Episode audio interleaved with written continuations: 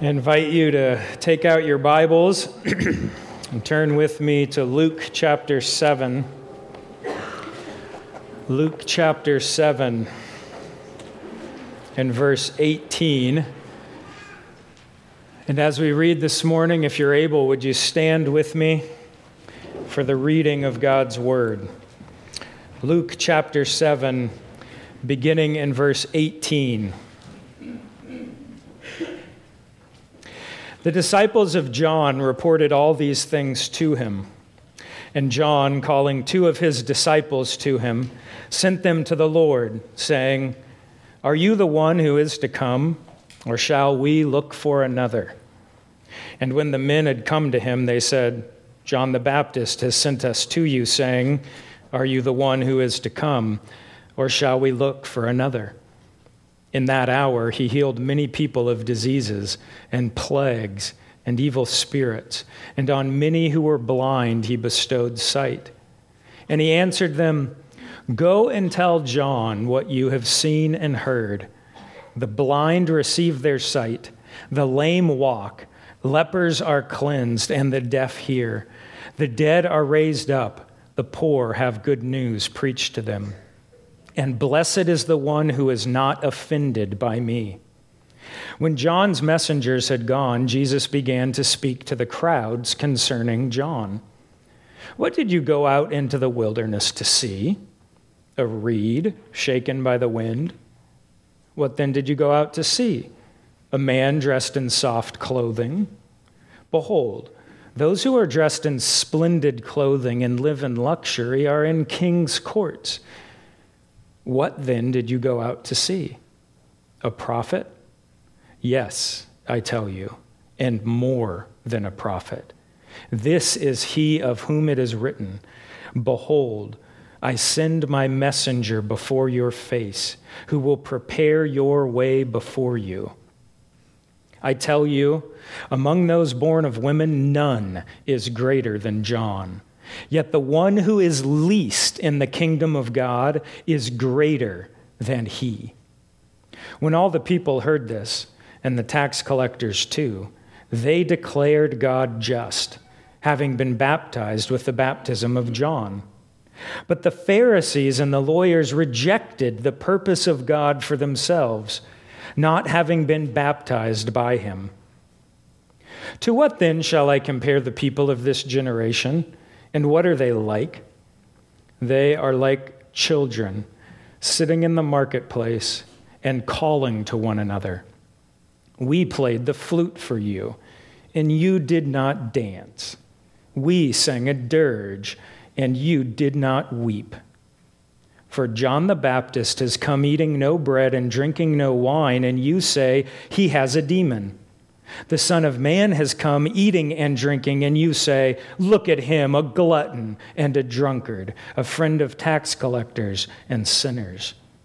Yet, wisdom is justified by all her children. Let's pray. Our great God and Savior, as we come to your word this morning, we pray that you would reveal your glory to us, that we might see your authority and your majesty, and that we would bow before you and declare that you are just. We pray that you would open our hearts and our eyes that we might be changed and become like your Son, in whose name we pray. Amen. You may be seated. Well, this morning for our text, we have 17 verses. 17 verses. I, I looked online the other day at uh, our old pastor, John MacArthur, and I think it took him about seven or eight weeks to get through this. But we're going to do it in one Lord willing. And I'm excited about this passage. I think Luke has deliberately put together these three accounts that all relate to John the Baptist, three paragraphs that all work together to point us toward one conclusion that we must bow before the authority of the, li- the living God. We must bow before the authority of his Messiah. And what we're going to see is that man, in his own wisdom, will always reject God's wisdom. But God's wisdom will be justified. We see in the beginning of verse 18 that the disciples of John go to John and they report to him all the things that have gone on. Most specifically, the healing of the centurion servant and the raising of the widow's son. Apparently, John's disciples were present for those miracles. And when that happened, they took word to John. And they told John what Jesus was doing. You might be surprised by the fact that John's response to that is this question, this doubt, this concern that he has. You might be surprised that one as great as John the Baptist, one who declared that the one coming after him is greater than himself, now asks this question Are you the one who is to come? or shall we look for another? John, in fact, was the forerunner of the Lord Jesus Christ. It was John who said, This is the Lamb of God. Behold, the one who takes away the sin of the world. And yet now, John says, Are you the one who is to come? Well, Jesus gives John an answer. But before we look at the answer that Jesus gives to John, let's look at John's question and what's going on behind John's question. Because until we understand why his question came about, the answer that Jesus gives, I don't think will make sense. Let's look first at point A. John seeks confirmation. John seeks confirmation. Or you could say clarification, but probably confirmation is better. When the disciples reported to John, John's response was, uh, Bring me two disciples. Bring me two. Why two? Because every matter must be established by the testimony of two or three witnesses. John calls two over to make sure that the report gets to Jesus accurately. And it does. John says, Are you the one who is to come, or shall we look for another? And when the disciples arrive to Jesus, what do they say? Are you the one who is to come, or shall we look for another? Word for word, verbatim. Very unusual to see two quotes without any variation at all, but that is exactly what they say. The matter is established. Now, remember, way back at the beginning of the book of Luke, who does Luke's narrative begin with? It begins with none other than John the Baptist, a narrative regarding John the Baptist's father, Zechariah or uh, Zacharias, who is in the temple offering sacrifices as a priest, and an angel appears to him and says, Your 80, 90 year old wife is going to have a child. Why does that matter? Why does Luke give us that narrative that nobody else does? Because John's critical in Luke's narrative. We have to understand who John is. And the angel tells us who he is. He is the one who is to come before the Lord, the one who will prepare the way for the Messiah. If you go back to chapter 3, you can hear from John's own lips what he says in verse 16 well, actually, look at verse 15. As the people were in expectation, and all were questioning in their hearts concerning John whether he might be the Christ, John answered them all, saying, I baptize you with water, but he who is mightier than I is coming, the strap of whose sandals I am not worthy to untie. He will baptize you with the Holy Spirit and fire. His winnowing fork is in his hand to clear his threshing floor and to gather the wheat into his barn, but the chaff he will burn with unquenchable fire. So, John the prophet says, There's one coming after me, and he is greater than I am. But look at verse 17. When John tells us who's coming, what does John see? His winnowing fork is in his hand. He's about to separate the wheat from the chaff. He is about to gather the wheat into his barn and burn the chaff. So, John's expectation is the one who is coming is going to bring division. The one who is coming is going to begin God's judgment on earth. And then look at verse 18. So, with many other exhortations, he preached good news to the people. But Herod the Tetrarch, who had been reproved by him for Herodias, his brother's wife, and for all the evil things that Herod had done, added this to them all that he locked up John in prison. And this is where we leave John the Baptist, locked up in prison. That is where his disciples go to him. That is from where his disciples come to Jesus in prison. And John is legitimately confused. Legitimately. Let's remind ourselves what the expectation of the Messiah was. It is so hard for us with the New Testament to understand what the people were thinking when Jesus came. We read passages like the disciples, Peter, who takes Jesus aside and begins to rebuke Jesus because Jesus said he had to suffer. You remember what Peter said? Lord, nothing like this must happen to you. And we think, what on earth was going on in Peter's mind? What a knucklehead. Wasn't it obvious?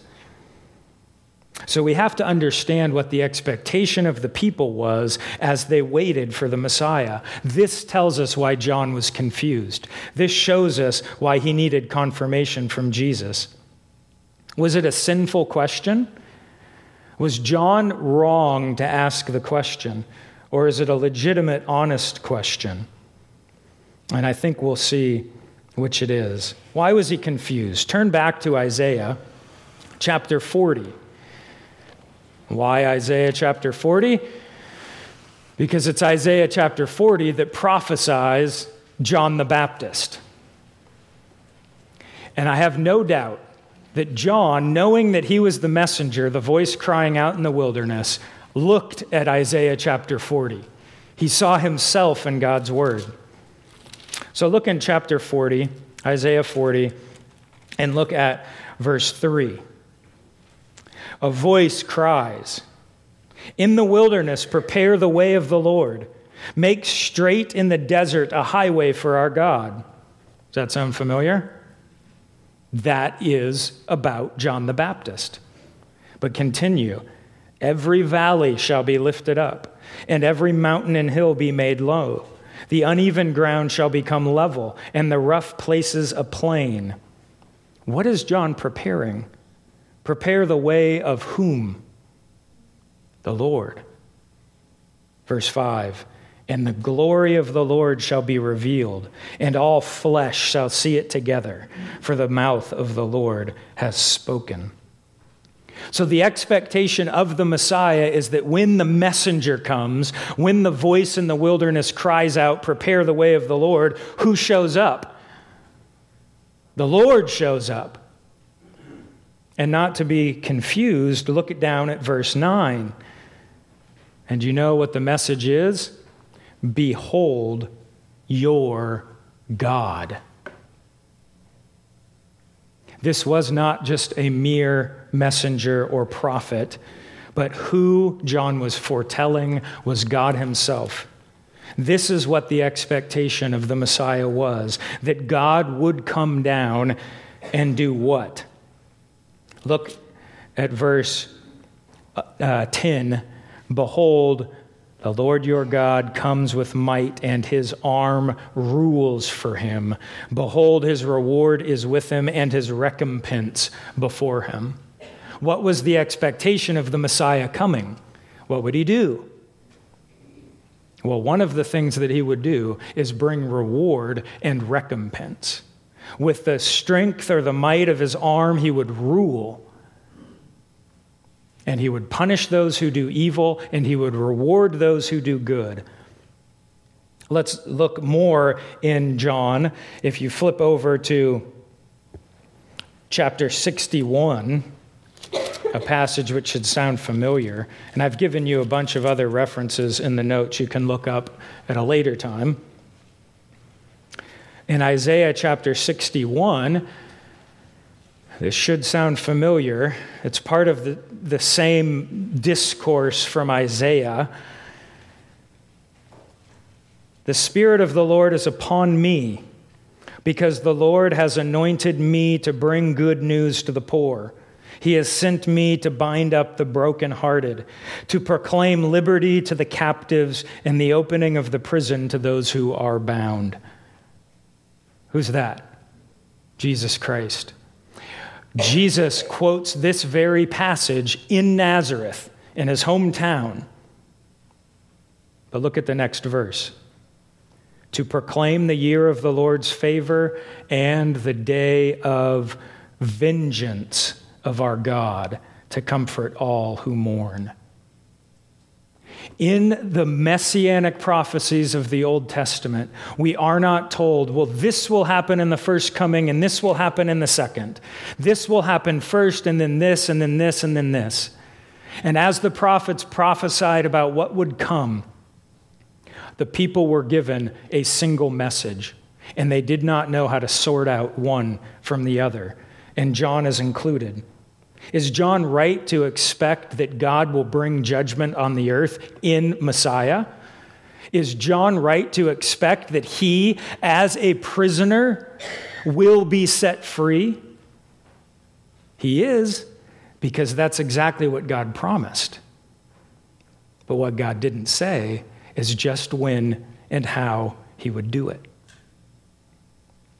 Just one more passage I want to consider, and then we'll Look at Jesus' answer. Flip over to Malachi chapter 3. Malachi chapter 3. This is significant for a number of reasons. First, it is the final prophecy given to Israel before 450 years of silence. This is the last word from the Lord given to Israel. Second, this passage refers to John the Baptist again. And third, this passage Jesus quotes in his explanation of who John is. So look at verse 1 Behold, I send my messenger, and he will prepare the way before me. So God says, I'm going to send my messenger, and that messenger, who is John the Baptist, will prepare the way for me. And the Lord, whom you seek, will suddenly come to his temple. What's your expectation? Sudden. As soon as this prophet is here and prepares the way before the Lord, the Lord will suddenly appear in his temple. And the messenger of the covenant in whom you delight, behold, he is coming, says the Lord of hosts. But who can endure the day of his coming? And who can stand when he appears? For he is like a refiner's fire and like fuller's soap. He will sit as a refiner and purifier of silver, and he will purify the sons of Levi and refine them like gold and silver, and they will bring offerings in righteousness to the Lord. Then the offering of Judah and Jerusalem will be pleasing to the Lord in the days of old, as in the days of old and as in former years. And look at verse 5 Then I will draw near to you for judgment. I will be a swift witness against the sorcerers, against the adulterers, against those who swear falsely, against those who oppress the hired worker in his wages, the widow and the fatherless, against those who thrust aside the sojourner and do, do not fear me, says the Lord of hosts. Who is John preparing the way for? The Messiah the Lord God Himself. And what is the expectation that Messiah will do? He will purify and refine like fire, He will bring justice upon the earth. That was the right Old Testament expectation. There was nothing wrong with John expecting that. The confusion comes when John thinks he knows how and when the Lord will do it. So get this John, since he baptized Jesus Christ, is arrested and put in prison. And he's sitting there. And he knows Malachi 3. He knows suddenly he's going to appear in the temple. I baptized him. The way must be prepared because he's here. So, what do I know is going to happen next? And John probably is thinking something like this maybe tomorrow morning, Jesus will come and set me free. He is probably thinking, Go ahead and arrest me, Herod, because I know that God will set the prisoners free. And I would not be surprised at all if on day one he thought, this is not going to last long. You can't keep me here long because the Messiah will set us free. And day two comes, and day three, and month two, and month three. And we don't know how much longer he sits in prison. And finally, finally, in his in his weakness, but I don't believe sinfulness. He says, I've got to know. I can't figure it out. I know what the Old Testament says, and this doesn't look like it. Maybe I got something wrong. Maybe I misunderstood Scripture. Maybe there's another person involved that I missed from the prophecies of the Old Testament. And so he asks, are you the one who is to come? Are you the Messiah? Or should we wait for another? And I think John asks not in sinfulness, but asks in a legitimate confusion Lord, did I get it wrong? Did I mess something up? And unlike Jesus' response to his disciples, such as, Get behind me, Satan, and O you of little faith, you hard hearted and stiff necked people, his response to John the Baptist is gentle, without rebuke. Let's look at his answer. B, Jesus claims authority. Jesus claims authority. Jesus answers John's question, but he does so indirectly. The answer that John would have expected would be, Yes, I am the coming one, or No, I am not the coming one. And Jesus does not answer that directly, but he answers it nonetheless. Look how he answers it in verse 21. In that hour, he healed many people of diseases and plagues and evil spirits, and on many who were blind, he bestowed sight. So, the first thing Luke tells us is what's going on while the disciples of John come to Jesus. All these miracles are going on. People are being healed, plagues, evil spirits are being banished, blind were receiving sight. And then Jesus answered, Go and tell John what you have seen and heard. The blind receive their sight, the lame walk, lepers are cleansed, and the deaf hear. The dead are raised up, the poor have good news preached to them. So, what's his answer? His answer is Where do you find those prophesied, John? Oh, Isaiah. That's right. Isaiah said the Messiah would also do this. And so Jesus points to the fulfillment of messianic prophecy that he is fulfilling. And what's really interesting is that he doesn't tell John he does not give John an explanation of all of the other prophecies that he is not yet fulfilling.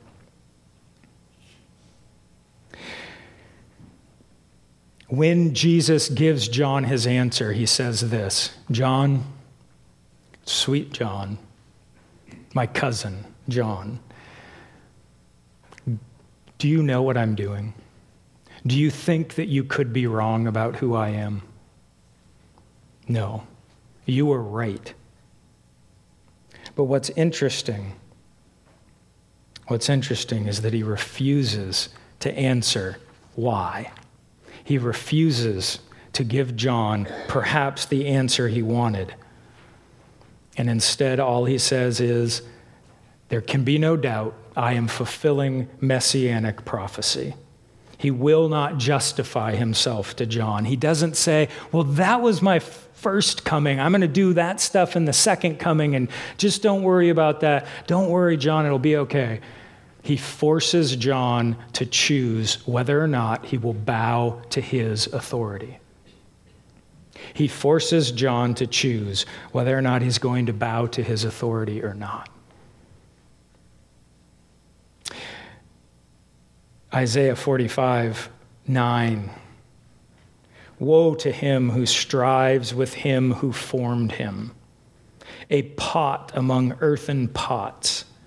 Does the clay say to him who forms it, What are you making? And your work has no handles. Jesus is saying, John, you are a pot. Know your place. Know your place. But he is so gentle with John. So gentle. Go tell John what you see. You know that I am the Messiah, but don't ask about the times. That same response, Jesus' disciples later on, after the resurrection, what is it? The first thing off of their lips in Acts chapter 1 Will you at this time restore the kingdom to Israel? Now? Now is it time? Because they did not understand the timing of God. And even today, we ask in some sense, Lord, is it now? Is it soon? And we pray with John, Come, Lord Jesus, come quickly, John the Apostle. We want him to come now, and there is a legitimate reason or a legitimate question why not yet? But the wrong way to ask that is, You must tell me. You must tell me why not yet. And we're going to see those two divisions in our next section. Oh, before we get to that, look at verse 33, 23. This is, this is so critical in understanding Jesus' claim to authority. And blessed is the one who is not offended by me. So, what he tells John is if you want blessing, don't be offended by me. That's it. So, the whole world is divided into two categories those who are not offended by Jesus and those who are offended by Jesus. And Jesus says, John, you are on the precipice potentially anyway, of being offended by the fact that I haven't fulfilled the prophecies in the way that you expected. Blessed is the one who is not offended by me. But on the other hand, we have all of the Pharisees, who we're going to hear from in just a minute. We have all of the Pharisees who say, What? Oh, I know the scripture. You're not doing what the scripture says, and so I know that you're wrong. And who do they put in place of the judge and of, of, of God. They put themselves in the place of God. And so Jesus says, Blessed are those who are not offended by me. Those are our choices. Bow before the Lord, our Maker, and be blessed. Or reject him, be offended by him, insist on your own righteousness and understanding, and be swept away.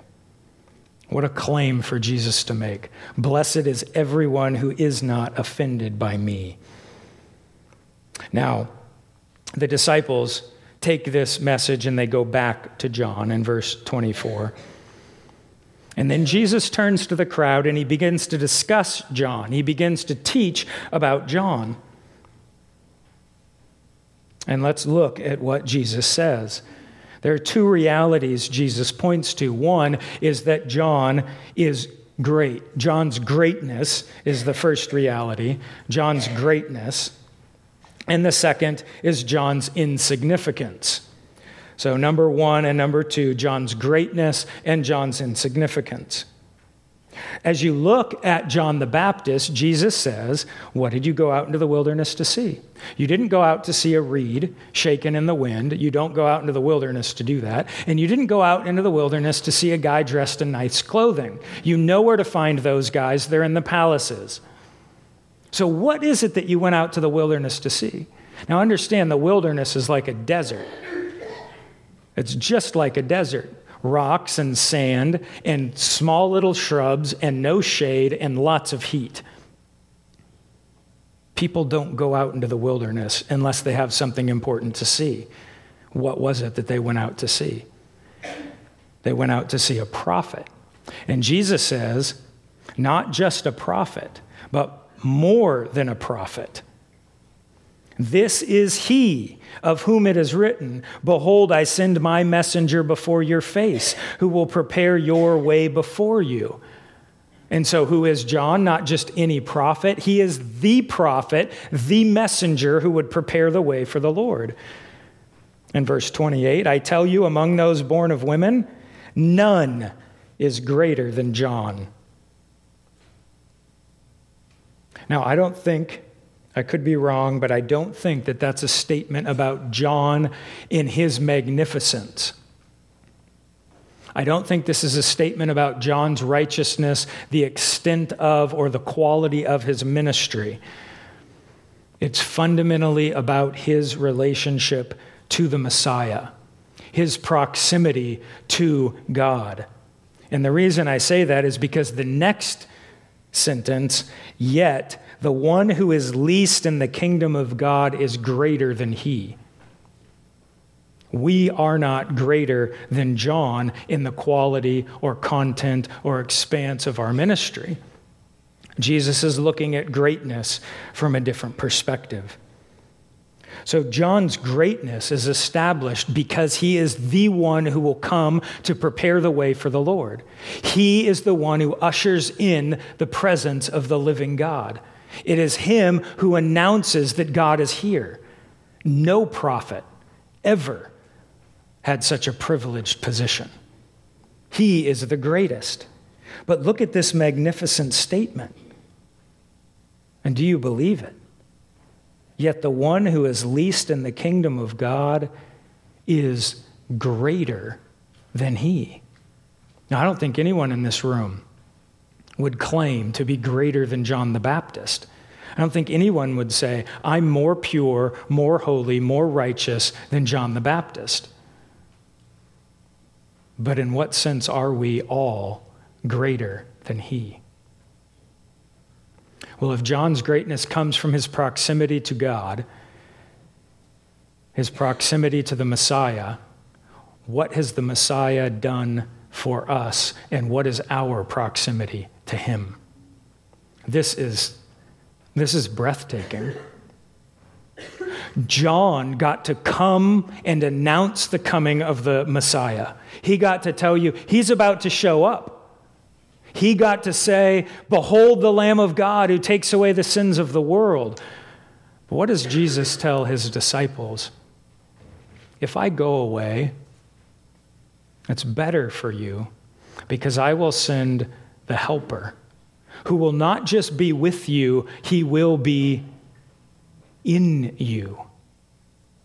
Now look, look, look with me at 2 Corinthians chapter 3. And I've given you a few other references that indicate the same thing. But look at 2 Corinthians 7. I'm sorry, 3, verse 7. And look at what Paul says. We're talking about greatness, we're talking about glory. Verse 7 of 2 Corinthians 3. Now, if the ministry of death, carved in letters on stone, came with such glory that the Israelites could not gaze at Moses' face because of its glory, which was being brought to an end, will not the ministry of the Spirit have even more glory? Look at verse 11. For if what was being brought to an end came with glory, much more will what is permanent have glory. Since we have such a hope, we are very bold. Not like Moses, who put a veil over his face so that the Israelites might not gaze at the outcome of what was being brought to an end. But their minds were hardened, for to this day, when they read the Old Covenant, that same veil remains unlifted because only through Christ is it taken away. Yet to this day, whenever Moses is read, a veil lies over their hearts. But when one turns to the Lord, the veil is removed. Now, the Lord is the Spirit, and where the Spirit of the Lord is, there is freedom. And we all, with unveiled face, beholding the glory of the Lord, are being transformed into the same image from one degree of glory to another. For this comes from the Lord who is the Spirit. John prophesied. John spoke of the Messiah in closest proximity to the Lord God more than any other prophet. But do you know that the least of us has the Holy Spirit in him? And beholds Christ not with a veil, but with an unveiled face. Do you think John had a veil? I think he did. I think he did because the disciples had a veil. And it, what, do you remember the disciples on the road to Emmaus when the resurrected Christ appears to them? Do you remember what happened? They didn't know who it was and they didn't understand what was going on.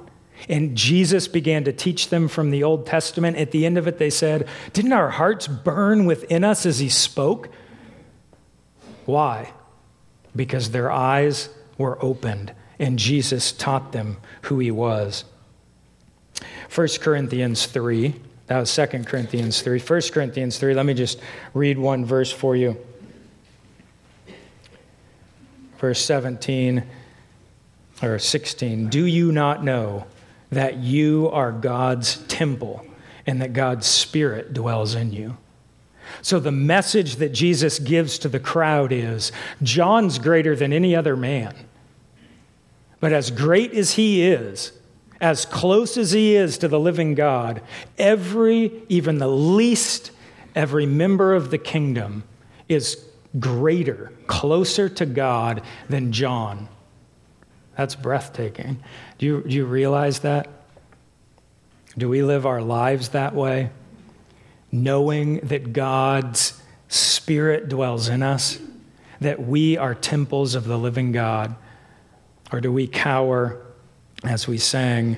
Do we tremble at the word of Satan? One little word shall fell him. We don't have to tremble for him, we tremble for the Lord.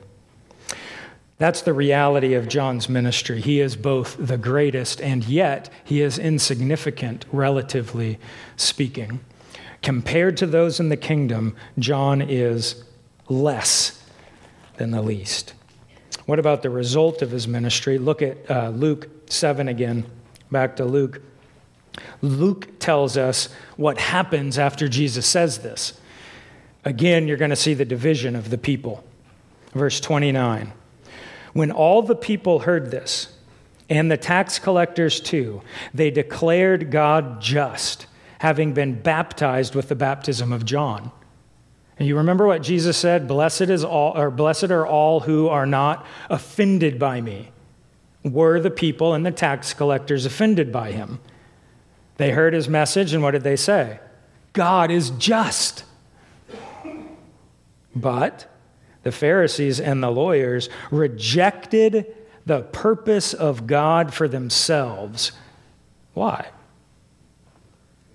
Not having been baptized by him, by John.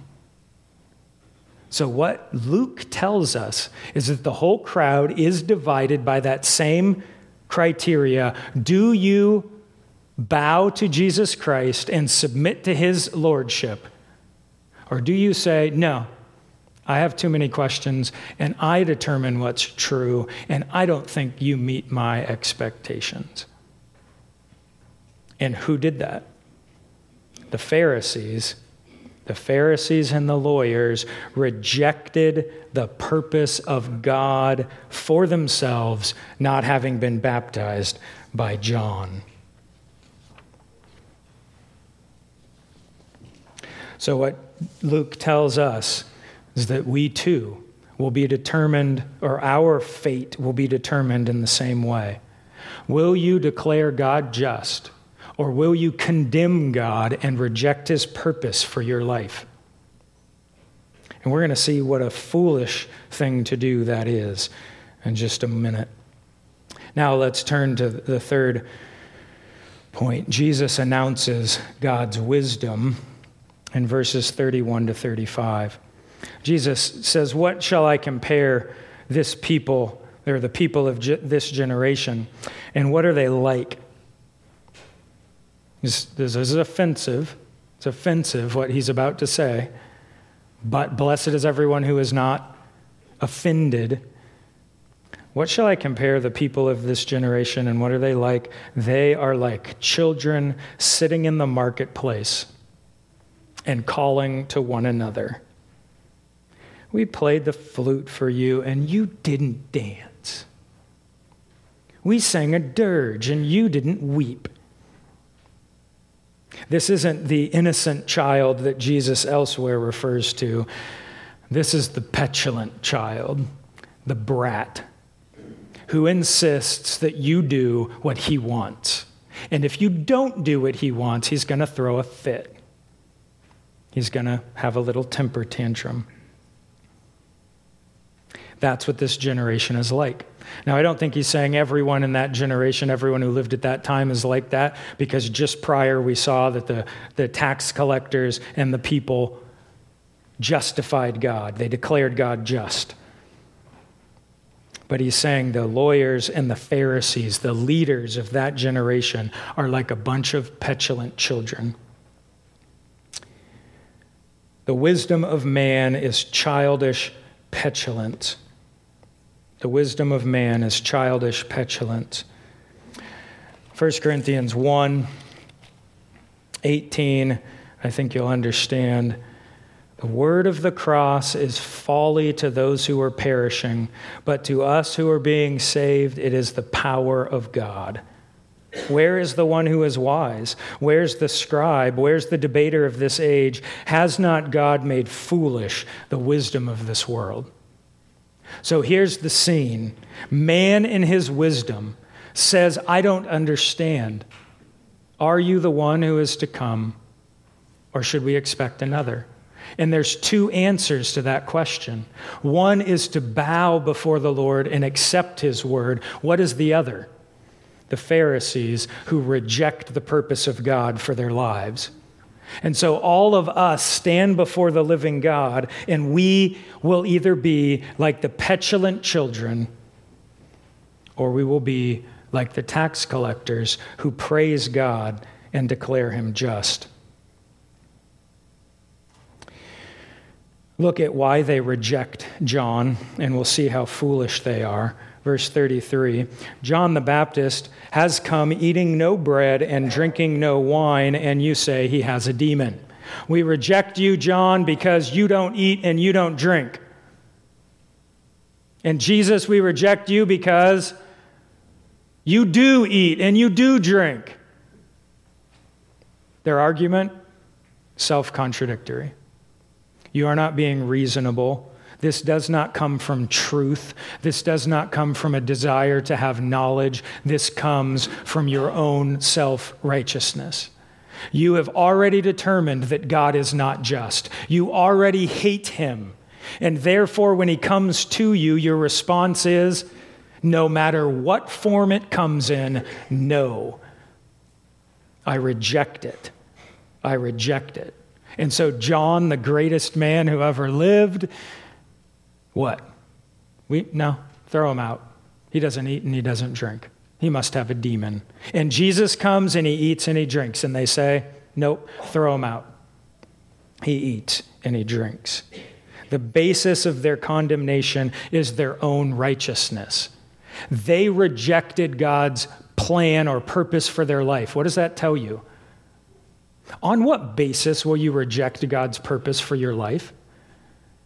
If you say, I know God's purpose and mine's better, I know God's plan and mine's better, what do you claim about yourself? You claim that you are superior to God. And so, no matter what happens, you will justify yourself based on your own righteousness. I know what's true. I can recognize truth. I have the special glasses to see what's true and what's not, and this doesn't meet my criteria. Who's the judge? Who stands in judgment in that scenario? The man who has put himself there. But the rest, who declare God just, they say, I don't understand everything. I don't have an answer to every question. I don't know why this and why that. But I know this that God is my maker and my creator, and I will give thanks and bow before him. The unbeliever and righteous unrighteousness suppresses the truth about God. God showed it to him, and his response is no thanks, and he suppresses the truth. But those to whom the Lord has given eyes to see, they hear the truth and they receive it and they rejoice in it. Not because of their own righteousness, but because of God's goodness, greatness, and glory. So, number two, uh, John is rejected because he does not eat or drink. Number three, Jesus is rejected because he does eat and drink. And then the final point, which we'll close on the wisdom of God is established. Look at verse 35. Yet wisdom is justified by all her children. wisdom is justified by all her children. You'll know you'll know which group you are in. Are you with the Pharisees who condemn God and reject his purpose for yourself? Or will you be with the tax collectors, the sinners, all the people who say God is just? Which group will you be in? Well, you know that wisdom is always justified by its children. What is he saying? What is he saying? You can tell the wisdom by what it bears, by the result that it comes to. What is the result of the rebellious, petulant children? What have they done? They have rejected the plan or the purpose of God, and they have made themselves God.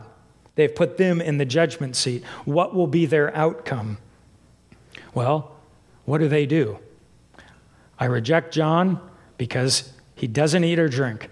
I reject Jesus because he does eat and drink. What have they done? They've contradicted themselves. They've contradicted themselves. And so the rebellious children condemn themselves, and the submissive children glorify God. They glorify God. I want to read for you John chapter 9. Just marvel at this. Brings up so many different passages, but listen to this John 9 39. Jesus said, For judgment I came into this world, that those who do not see may see, and those who see may become blind. As we come before God, if we claim to see, we see so well that we can reject or accept God's law, God's plan or purpose, we claim we see what happens to us. We become blind. But if we recognize our own blindness relative to God's, then we will see. Some of the Pharisees near him heard these things and said, Are we also blind? And Jesus said to them, If you were blind, you would have no guilt. But now that you claim we see, your guilt remains. So God's authority is established through John the Baptist. John asks a question, and Jesus places to him this statement If you will insist on understanding, you will be offended by me and you will be rejected. But he knows John won't, and so he says, Blessed is everyone who forgives or, or who is not offended. And then Luke tells us all of the people are divided. One group, the tax collectors and the people, who hear what Jesus says and they justify God. And then the Pharisees and lawyers say, I don't want God's plan for my life. I know better than God does. And they reject him.